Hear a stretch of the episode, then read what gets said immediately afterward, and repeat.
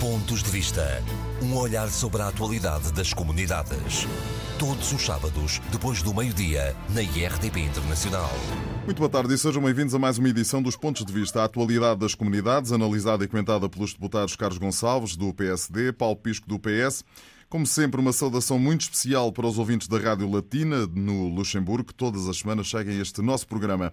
Hoje, por dificuldades de agenda, não teremos o habitual eh, debate. Começamos pelo Brexit e pelo acordo de princípio ou pré-acordo entre a União Europeia e o Reino Unido.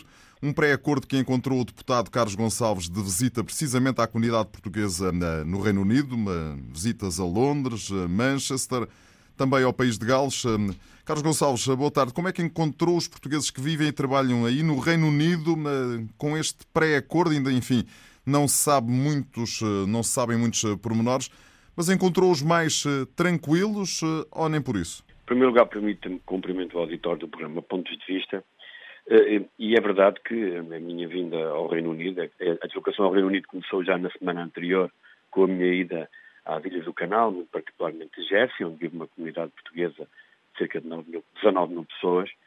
Mas agora em Londres, é verdade que coincidiu com um dia de ontem algo interessante, porque começámos por ter informações por parte de um negociador, o Sr. Barnier, que a União Europeia se preparava para preparar um plano de contingência caso não houvesse acordo.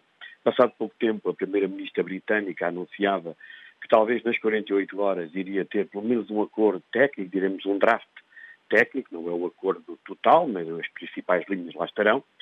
Ontem, durante o dia, foi anunciado esse, digamos, pré-acordo, eh, que, como é evidente, vai ser, eu estou a gravar neste momento a emissão, no dia em que vai ser submetido esse documento ao Conselho de Ministros e já pairava ontem aqui em Londres, na discussão com a nossa comunidade, a possibilidade de haver novas demissões no governo da Sra. May por causa da questão do acordo que foi assinado. No governo e inclusive é... no próprio partido. Boris Johnson já disse partido. que aquilo não vale nada, não serve, é um desastre absoluto. Boris Johnson, que foi, era o antigo ministro dos negócios estrangeiros.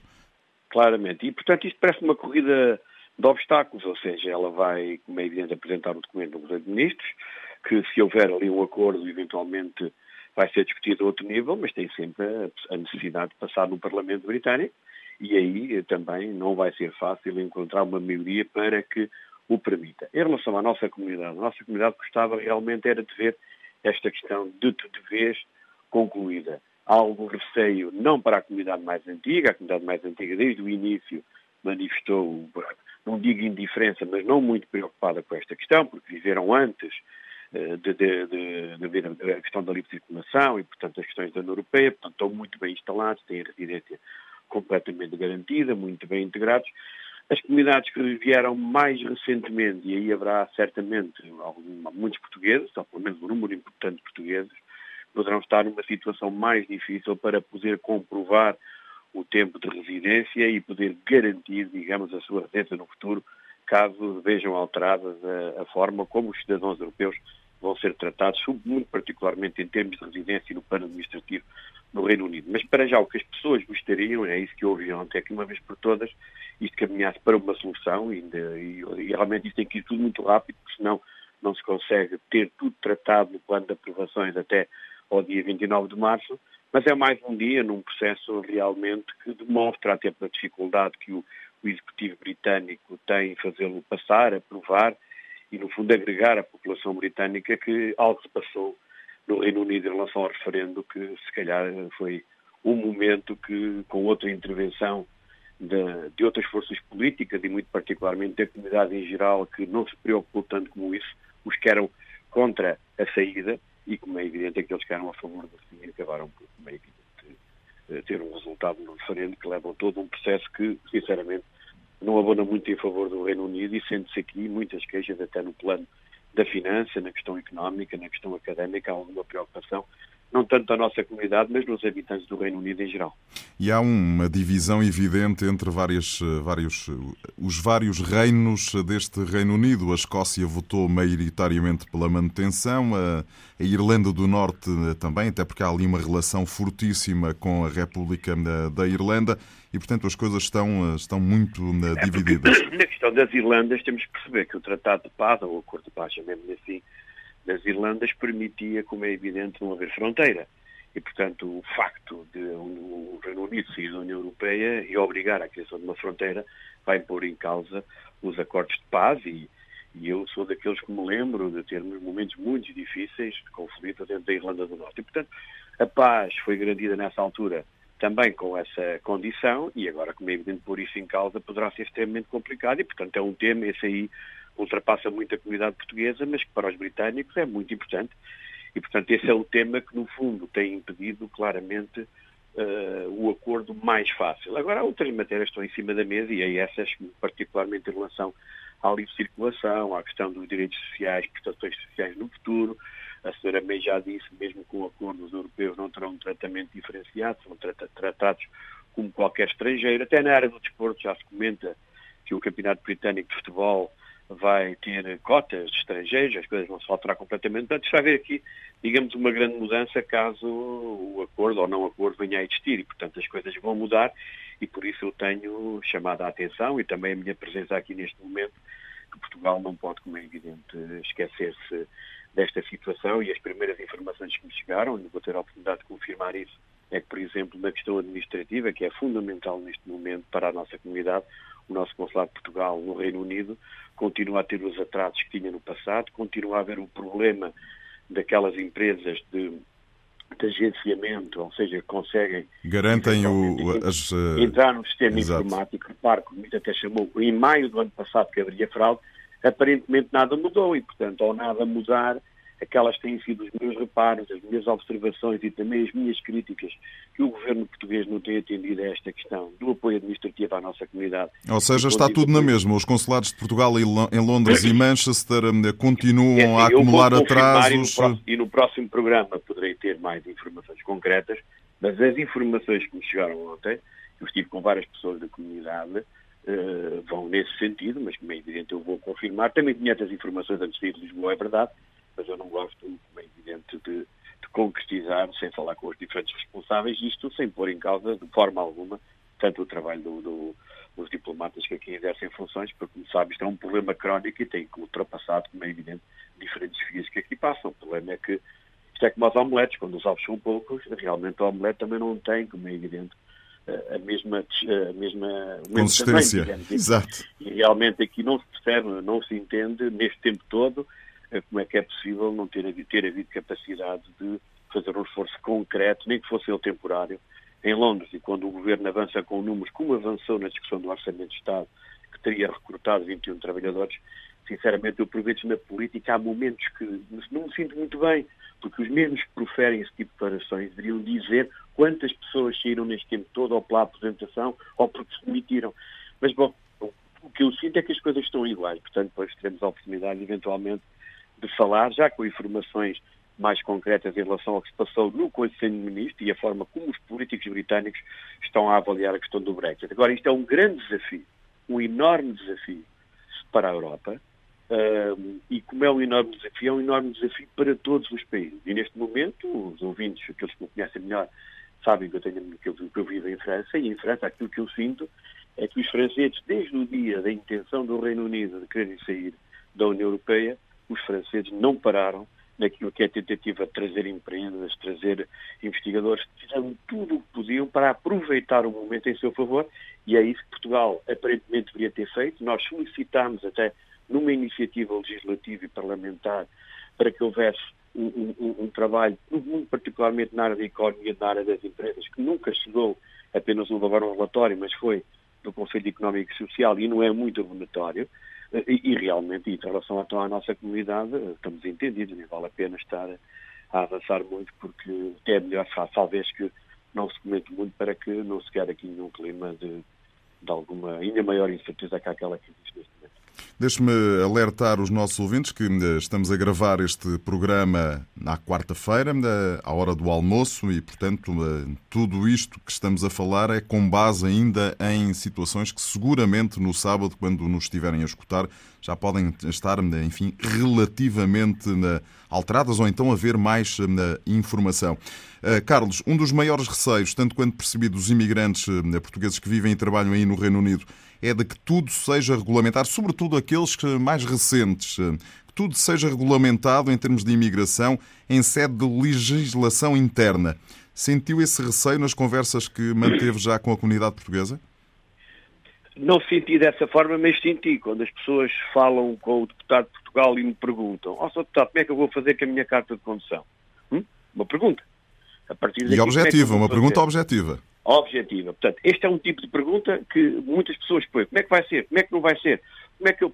As coisas mudam completamente. Voltam ao... como no passado. A passagem da fronteira vai ser muito mais complicada, a importação de produtos portugueses, ou seja, para cá vai ser mais delicada, ou seja, as coisas vão claramente complicar-se, nem que seja no plano administrativo, até no plano dos direitos poderão manter-se próximos, mas que vai haver algo, as coisas vão mudar, vão mudar e, portanto, sabe, o Reino Unido, há, um, há muitos anos atrás, era um problema para os portugueses irem, eram filas, era isto, pá, isso tudo, tudo, tudo, acabou. E certamente tudo vai voltar. E não escondo que ontem, a sair de Paris no Eurostar, tive um controle policial que já não conhecia, só conheci no momento dos atentados, nunca conheci um controle policial daquela forma, ou seja, da parte britânica já há aqui um incremento, digamos, talvez no sentido de tentar habituar as pessoas para aquilo que aí vem, não As sei, pessoas não estranharem. Fiquei muito surpreendido com a forma como ontem se passou o controle, tanto à partida de Paris como à chegada a Londres, dos passageiros do Eurostar. Poderia ter sido algo de ocasional. Mas realmente as perguntas concretas, o que é que vai passar sobre isto, sobre aquilo, a questão das reformas, a questão das prestações sociais, a questão em nível do, do, do, desemprego, em que as pessoas podiam vir para outro país da União Europeia à procura de emprego durante X meses, um conjunto de matérias que se vão alterar completamente e que poderão, como é evidente, tornar a vida difícil para muitos portugueses que ali residem. Nós temos também uma comunidade mais recente, muitas vezes, ou porque questões de tempo, tem problemas de ordem social, de âmbito social, que também poderá ter aqui alguns problemas em justificar realmente os seus cinco anos de residência efetivos no Reino Unido.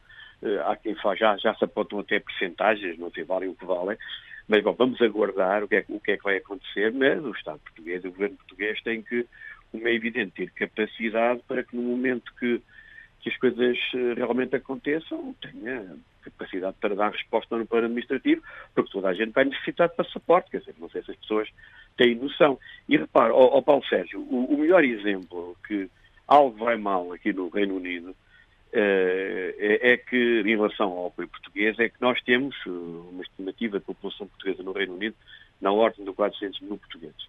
E, e, é interessante verificar que o número de recenseados através da nova legislação para o recenseamento eleitoral, portanto, os que têm cartão de cidadão com morada no Reino Unido, ou seja, aqueles que fizeram o cartão de cidadão no consulado, são apenas 111 mil. Então há aí é uma, uma diferença, diferença grande. 289 mil fizeram o cartão de cidadão em Portugal. E, portanto, isto é a clara demonstração, retira qualquer argumento, seja quem for, e a qualquer governo, e aqui inclui os governos do PSD, estejam perfeitamente à vontade, que não há capacidade de atendimento. E repare, eu, eu, digo isto há imenso tempo. Eu, quando fui Estado de Estado e decidi dar abertura com o meu ministro António Monteiro do Consulado de Manchester, estamos a falar de uma realidade muito diferente. Já em 2003, em 2004, perdão, e já na altura era claro que os, os serviços consulares portugueses não tinham capacidade de atendimento. Isso, independentemente da abertura de Manchester, não se alterou, porque uma comunidade estimada em 400 mil pessoas, ainda por cima, apesar de haver uma grande concentração em Londres, e Londres é muito vasto, portanto, estamos a falar de uma área metropolitana enorme, temos portugueses espalhados por todo o território britânico e, como é evidente, com essa repartição as pessoas têm que fazer centenas quilómetros para deslocar aos dois únicos consulados que existem e a cobertura realmente da nossa rede é reduzida. As permanências consulares quase são muito reduzidas relativamente a outros países. O efetivo de trabalhadores do Consulado de Londres é muito inferior a níveis de países, de cidades similares, muito particularmente São Paulo ou, ou, Paris. E, e, portanto, eu acho que num momento excepcional como é este, eh, nós, até em sede de Orçamento de Estado, chamamos a atenção que o Orçamento de Estado devia ter previsto algo para o apoio a esta comunidade onde eu estou agora, que é o Reino Unido, e, eventualmente, uma situação também delicadíssima, que é a questão da Venezuela. E, e tivemos a oportunidade já de falar isso no programa anterior, o Orçamento de Estado é praticamente vazio neste tipo de, de iniciativas excepcionais, eh, e realmente o Fundo de Relações Internacionais foi dirigido, como sabe, particularmente para a exposição do Dubai e para outras matérias e pouco tem a ver com aquilo que é, para mim, essencial. Eu sou deputado da Assembleia da República, represento os portugueses resida no estrangeiro, muitas vezes apelidado de imigrante, compete-me a mim, como é evidente, defender aqueles que entendo também representar na Assembleia da República. Portanto, não, fiquei um tanto ou quanto desiludido com o Orçamento de Estado.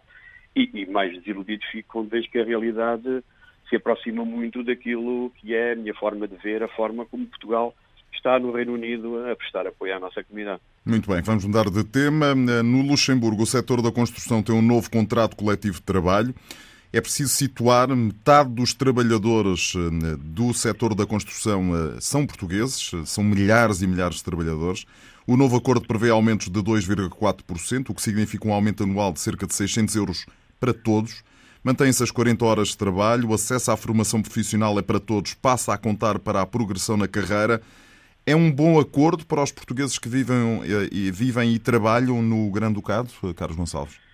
Considerando que um grande número de portugueses está na área da construção civil das obras públicas, é sempre bom saber que vão ter mais rendimento e, portanto, vão ter melhores condições de vida, apesar do acordo ir até um pouco mais longe. Também havia propostas do patronato de criar uma legislação mais flexível relativamente Exatamente. aos trabalhadores e isso parece-me também não ficou para já uh, parado, ou seja, não, não, se, não se concretizou. E, portanto, um acordo destes, que toca um setor em que está muito presente a nossa comunidade, só pode, como é evidente, ser favorável, porque uh, nós temos, do, os portugueses estão bastante sindicalizados na área da construção, muito particularmente no, no, no, no, Luxemburgo, onde existem duas centrais sindicais que fazem um trabalho de grande proximidade, exemplar mesmo relativamente a outros países, com informação em língua portuguesa, eles próprios dão formação, têm tido um trabalho notável, e centrais sindicais que ultrapassam o campo do sindicalismo puro para depois entrar também naquilo que é o apoio informativo à nossa comunidade.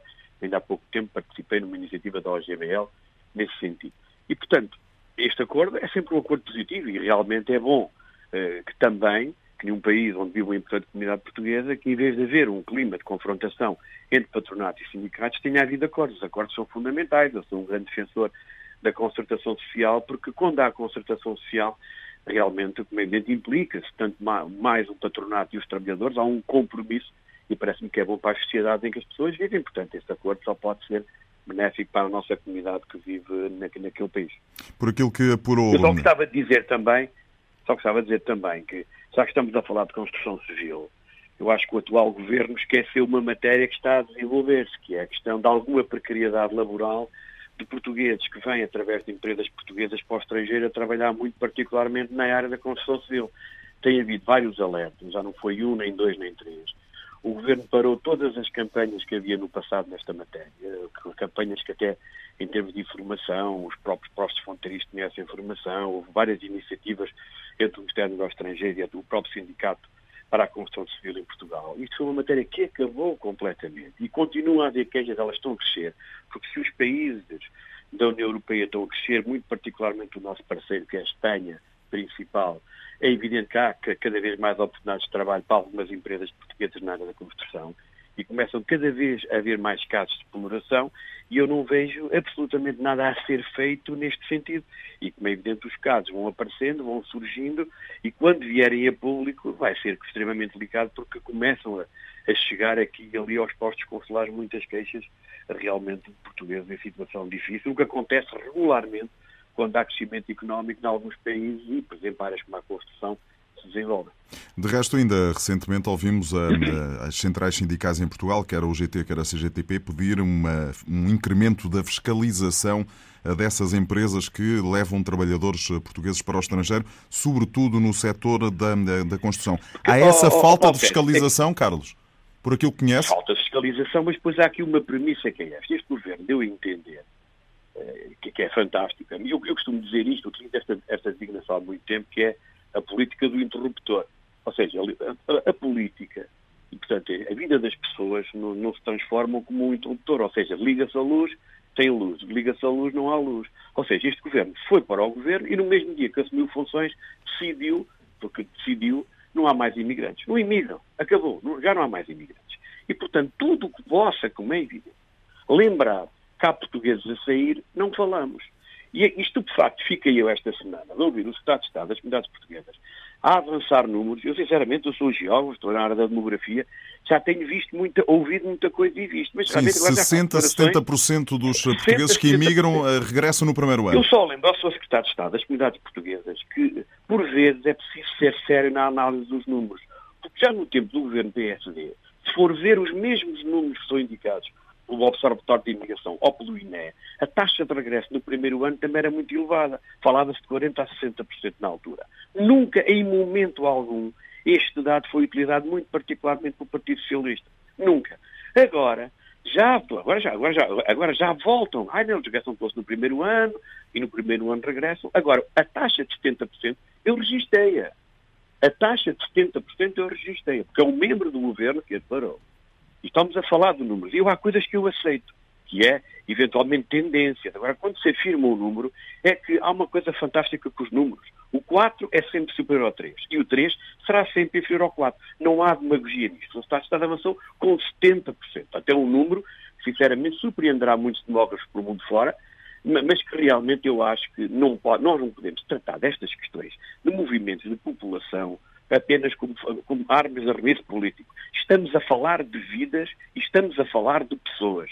E, e, e se estivessem preocupados com as pessoas, teriam mantido as políticas de inspeção às empresas, teriam atendido às questões na área social, estariam preocupados com as consequências sociais do Brexit, eh, muito particularmente, e não andarem, como é evidente, sempre em anúncio, um imigram, um imigram, porque decidiram um dia, foram para o governo e não imigra ninguém. Falem com os imigrantes que estão cá fora e vão-vos dizer se as pessoas estão a chegar ou não estão a chegar. O Reino Unido, neste momento, é o melhor exemplo, porque as pessoas temem vir para aqui por razões que todos nós, como é evidente, podemos compreender no seguimento da conversa que temos tido nesta matéria. E é preciso saber tendo a realidade que temos hoje na União Europeia, mesmo sem o Reino Unido, sabendo que hoje o mundo é uma janela de oportunidades global.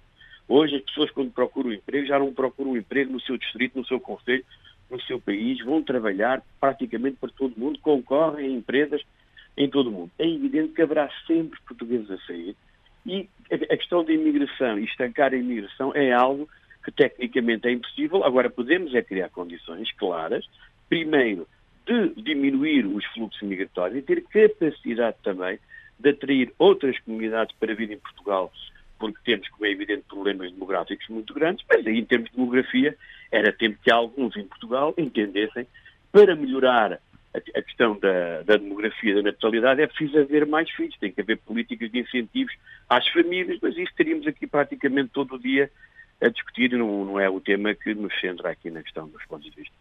Carlos Gonçalves, muito obrigado e até para a semana. Muito obrigado, muito obrigado. Paulo Pisco, boa tarde. Começamos pelo acordo que o setor da construção fez no Luxemburgo. Beneficiou milhares de trabalhadores eh, portugueses. Metade eh, da força laboral eh, do setor da construção no Luxemburgo é portuguesa. É um bom acordo, pode-se dizer assim?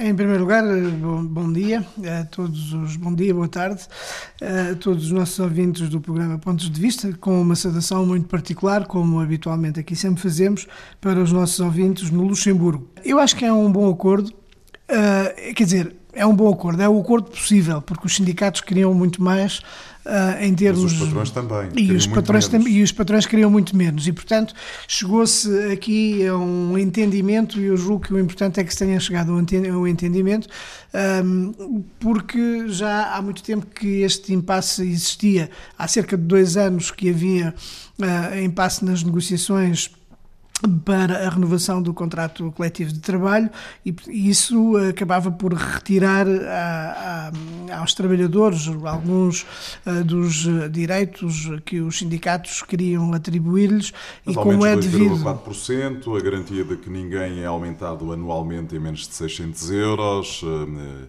o, as horas de trabalho mantêm-se nas mesmas, eh, as mesmas 40 horas, eh, o, a formação profissional passa a contar para a progressão na carreira. Enfim, são bons eh, argumentos. Sim. Em, em, termos de, de, negociação sindical, também nós todos sabemos que os sindicatos têm posições de negociação muito mais elevadas eh, que é para poderem de facto negociar, porque se baixam as expectativas também não conseguem nada, porque os patrões também são muitas vezes duros relativamente às negociações. Mas é um acordo particularmente eh, razoável e aceitável. Eu nunca, nunca, nunca se pode dizer que era um bom acordo. É um acordo foi o acordo possível entre patrões e sindicatos, dado a pressão negocial que havia para resolver uma situação que já, já há dois anos que estava em impasse. E é particularmente importante porque favore... é, portanto, é porque é, é, é, se trata de um setor que é o da construção civil, em que a grande maioria dos trabalhadores são portugueses.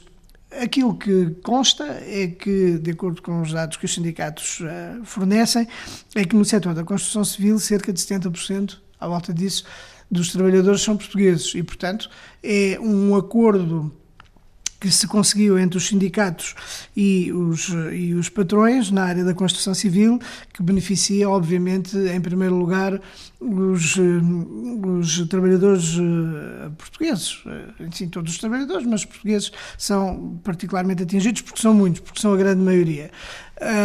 foi também positivo o facto de os sindicatos convergirem eh, relativamente às exigências que tinham eh, quanto às, eh, àquilo que pretendiam que os patrões conseguissem que conseguiriam dos patrões, porque os sindicatos neste caso nem sempre estiveram do mesmo lado da barricada, sempre, nem sempre estiveram de acordo relativamente a todos os pormenores, designadamente, por exemplo, em relação à flexibilização do tempo de, de trabalho, o que, no caso dos trabalhadores da construção civil, se compreende porque trabalhar nas obras é algo extraordinariamente duro e haver uma flexibilização, isso significava uma fragilização dos direitos dos trabalhadores. Portanto, havia exigências eh, que eram, uh, que eram distintas entre patrões e sindicatos, como uh, é normal.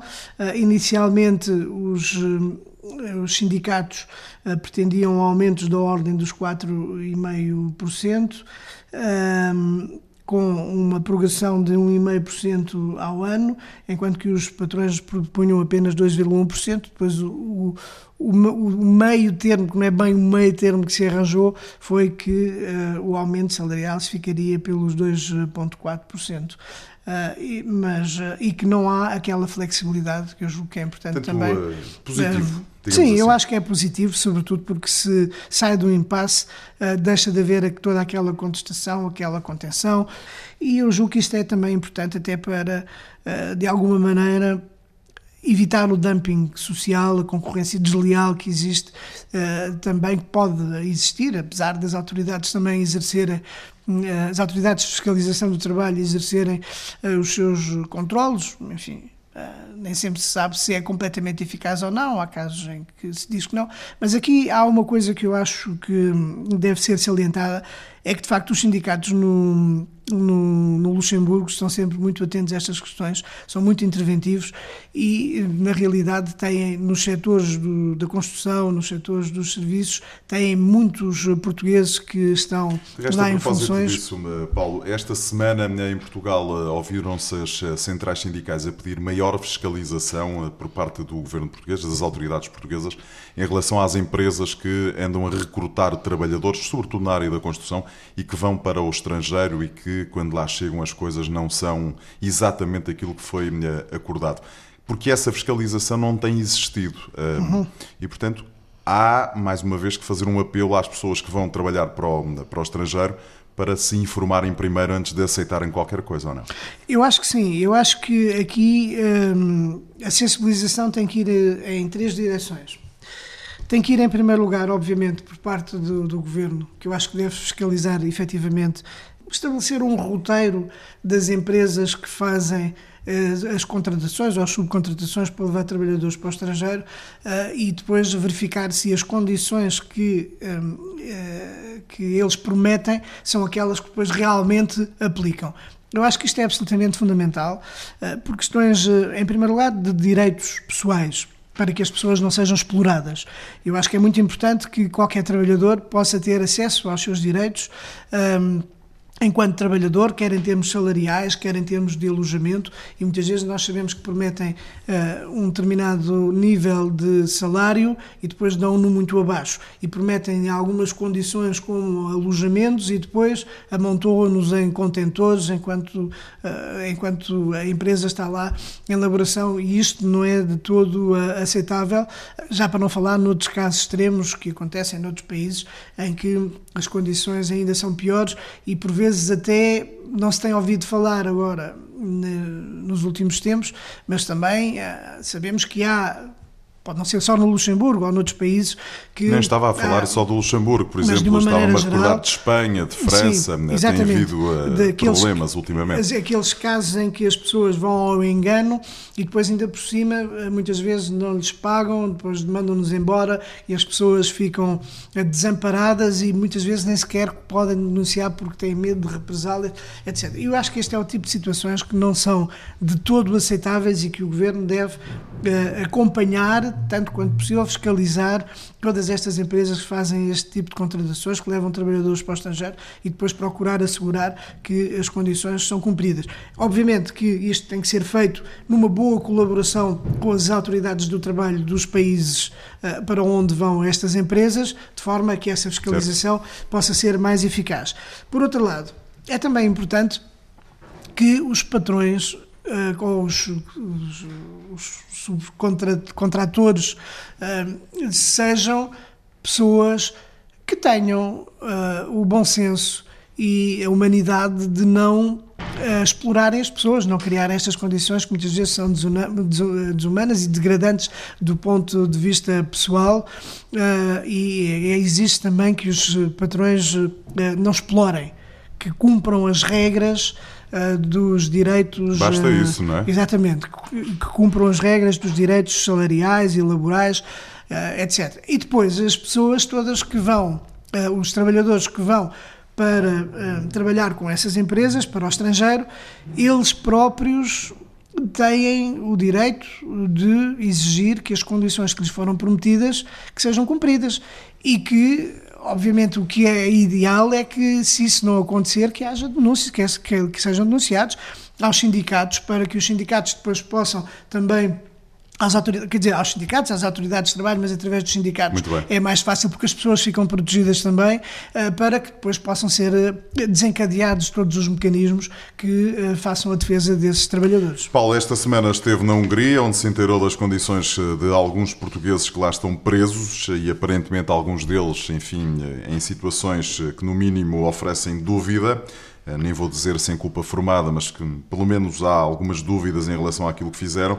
Falou com a embaixadora de Portugal em Budapeste. O que é que nos pode avançar sobre este caso que sei que está a seguir já há bastante tempo?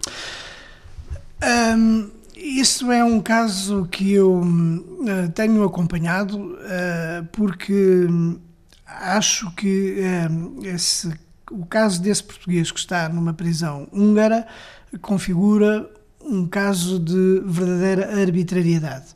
É uma situação que, eu, que é totalmente intolerável.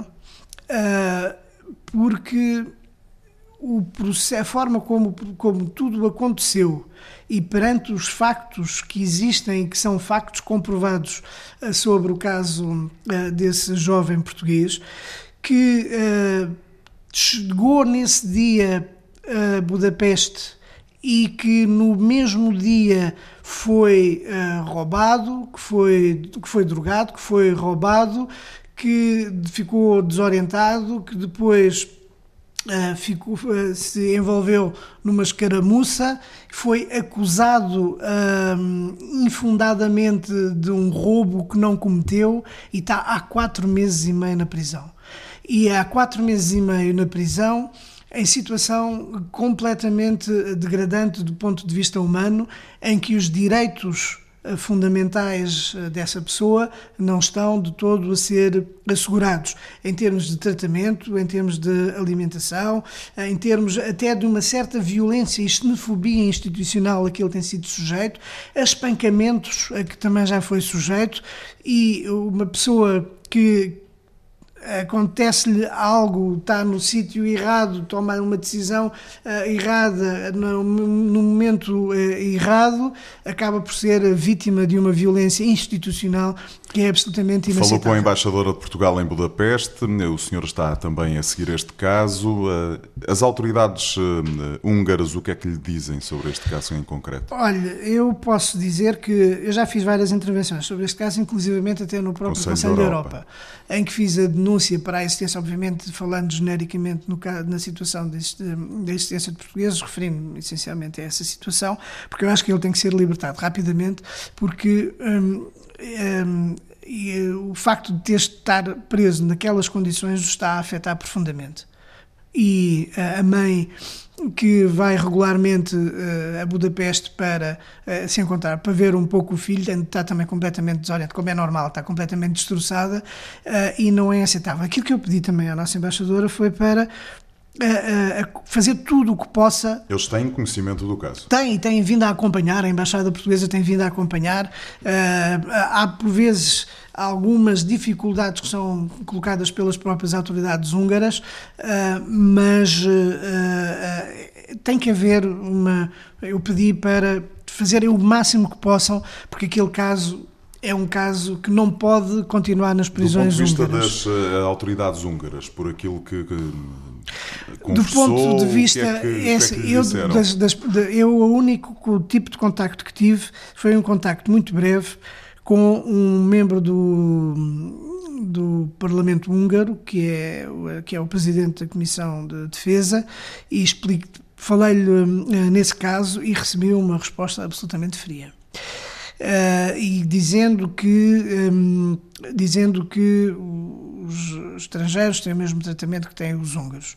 Uh, nem sequer quis saber dos pormenores isso também me chocou e revoltou-me ainda mais, eh, porque o sistema prisional húngaro é um sistema eh, extremamente duro e desumano mesmo, em que os direitos das pessoas são completamente, hum, são completamente eh, abalroados. Uh, e, e, e, não há nenhum respeito mínimo pelas pessoas, uh, pela sua integridade, pela condição em que se encontram, pelo seu estado, pelas suas condições físicas e psicológicas, o, o, o acompanhamento Uh, uh, psicológico uh, não, quer dizer, é inexistente, o acompanhamento jurídico é, é extraordinariamente deficiente, quase, quase negligente, diria mesmo. e, faz um retrato absolutamente horrível da. faz um da... retrato horrível. Um retrato horrível porque é uma situação em que configura aquilo do ponto de vista jurídico se chamam os tratamentos desumanos e degradantes. E, portanto, eu vou, eu vou continuar a acompanhar este caso, uh, porque uh, não faz sentido. Ainda por cima, os relatórios dizem tudo. A questão das drogas, obviamente, não foi. Não, depois já não acusou, porque também já foi muito tarde. Nunca chegaram a saber que tipo de droga é que foi dada à pessoa para ela ser roubada. Perdeu, roubaram-lhe tudo, portanto, ficou sem documentação e tudo isso. Uh, e, e e, portanto, e desde essa altura tem vindo a sofrer uh, bastante. Tem, tem, está portanto, a Hungria é um dos países da Europa, da União Europeia, enfim, que muita gente entende que está numa deriva uh, propriamente uh, diferente daquilo que é o sentido de toda a União Europeia. Comprovou isso na, na sua visita? Comprovei isso também porque fomos fazer uma visita no, ao, à zona de trânsito, a chamada zona de trânsito de Roske, que fica na, na fronteira entre entre a Hungria e a Sérvia. Isto tem a ver com os refugiados. E também. que tem a ver com os refugiados e com os migrantes. Eu acho que a Europa tem que a Europa deve olhar para os migrantes de uma maneira completamente diferente e não apenas como um ato de propaganda, que é isso que atualmente se faz na Hungria. E aqueles migrantes são são como muitos migrantes portugueses que fazem a sua travessia à procura de, de uma vida melhor. Isso foi o que muitos milhares de, de portugueses fizeram ao longo da nossa história, e muito século, particularmente do último século, foi isso que eles fizeram. E na Hungria, eles têm uma política, mais uma vez, uh, absolutamente de sobranceira, relativamente às migrações, não notei uma profunda indiferença relativamente à, à, à, sorte e ao destino dos migrantes e dos refugiados uh, e que o que o Basicamente assumem... eles não querem lá ninguém. Basicamente eles não querem lá ninguém. Não querem e assumem mesmo que uh, não querem imigração, não querem imigrantes uh, e que assumem também que trocaram o cumprimento e o respeito pelos direitos humanos pelo princípio da segurança interna.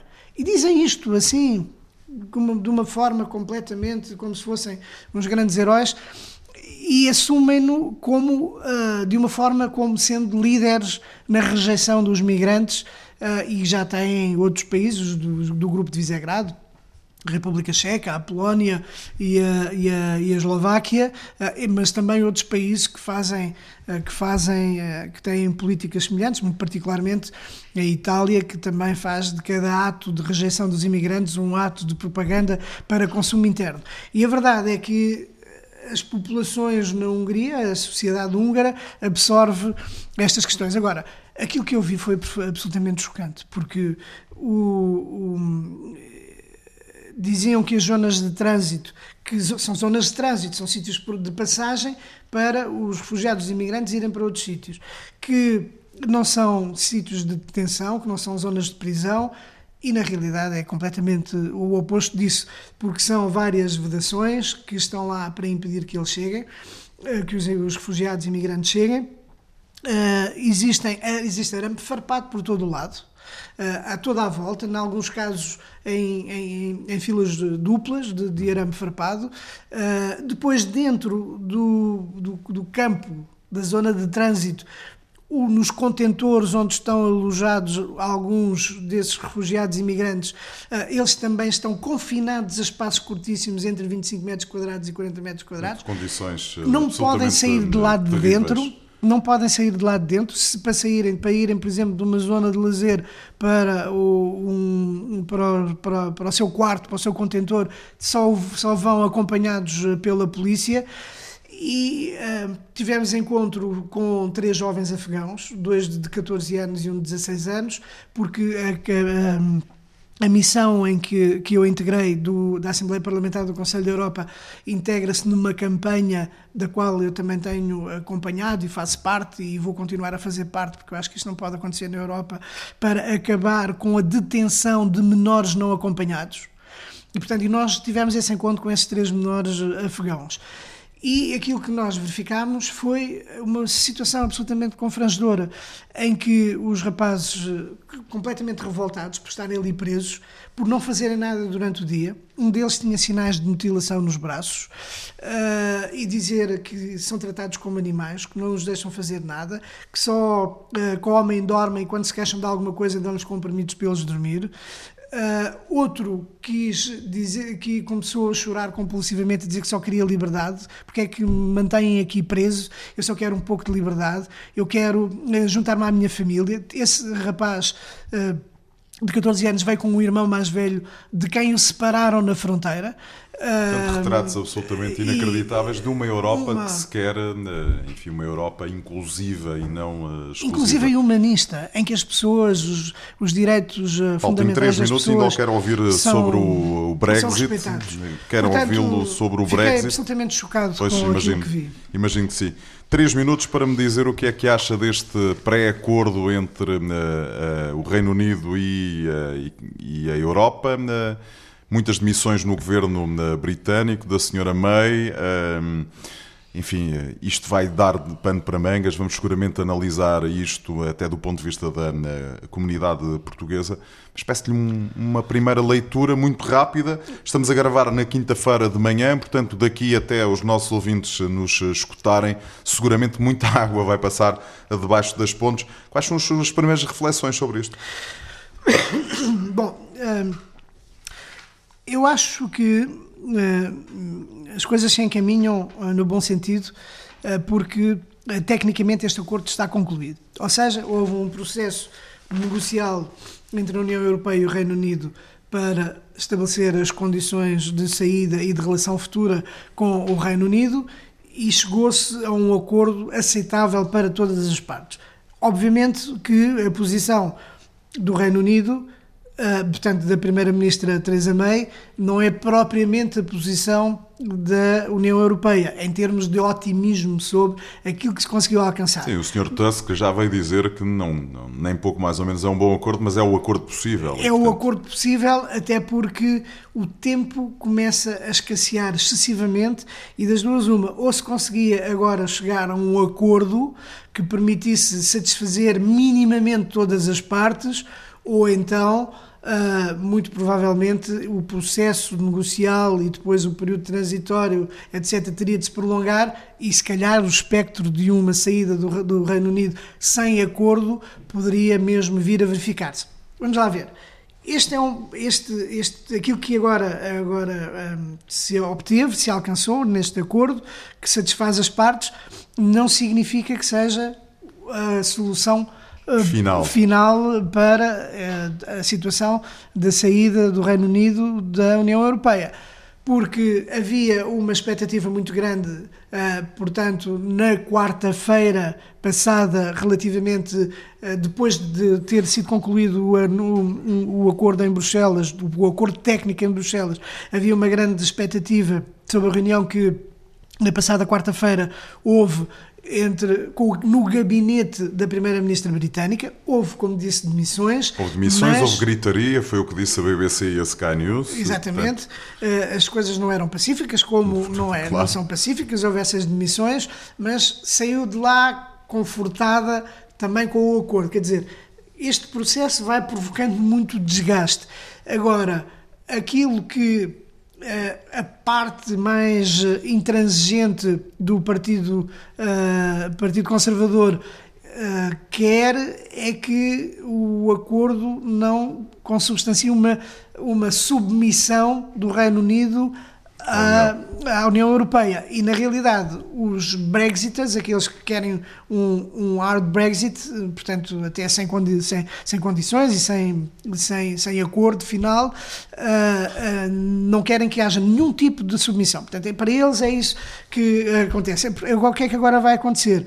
Portanto, já houve esta, esta, uh, o acordo, o, o assentimento da parte do gabinete portanto, ministerial da Theresa May, mas isto ainda tem um processo. Vai, vai para... correr muita água e, e nós, entre... na semana e... que vem, Paulo, vamos seguramente Exatamente. regressar e a não sabemos, assunto. por exemplo, se ainda, e se ainda está no ar, se o acordo obtido agora eh, entre o Reino Unido e a, eh, e a, a, e a União Europeia vai passar no Parlamento Britânico. Sim. Essa é a grande incógnita agora, ainda neste momento, porque muitas coisas ainda estão no ar. Sim, Portanto, é um bom princípio, eventualmente, porque ninguém quer que haja um acordo, uma saída do, União, do, do Reino Unido sem acordo, porque isso seria, teria consequências Vamos voltar a isto para a semana, até porque o Carlos para, Gonçalves, para como se ouviu neste programa, continua em Inglaterra e, portanto, eh, seguramente que nos vai trazer algumas uh, das conversas que manteve com a comunidade portuguesa. Paulo Pisco. Carlos Gonçalves, eh, estamos de regresso para a semana. Muito obrigado. Muito obrigado. Pontos de Vista. Um olhar sobre a atualidade das comunidades. Todos os sábados, depois do meio-dia, na IRTP Internacional.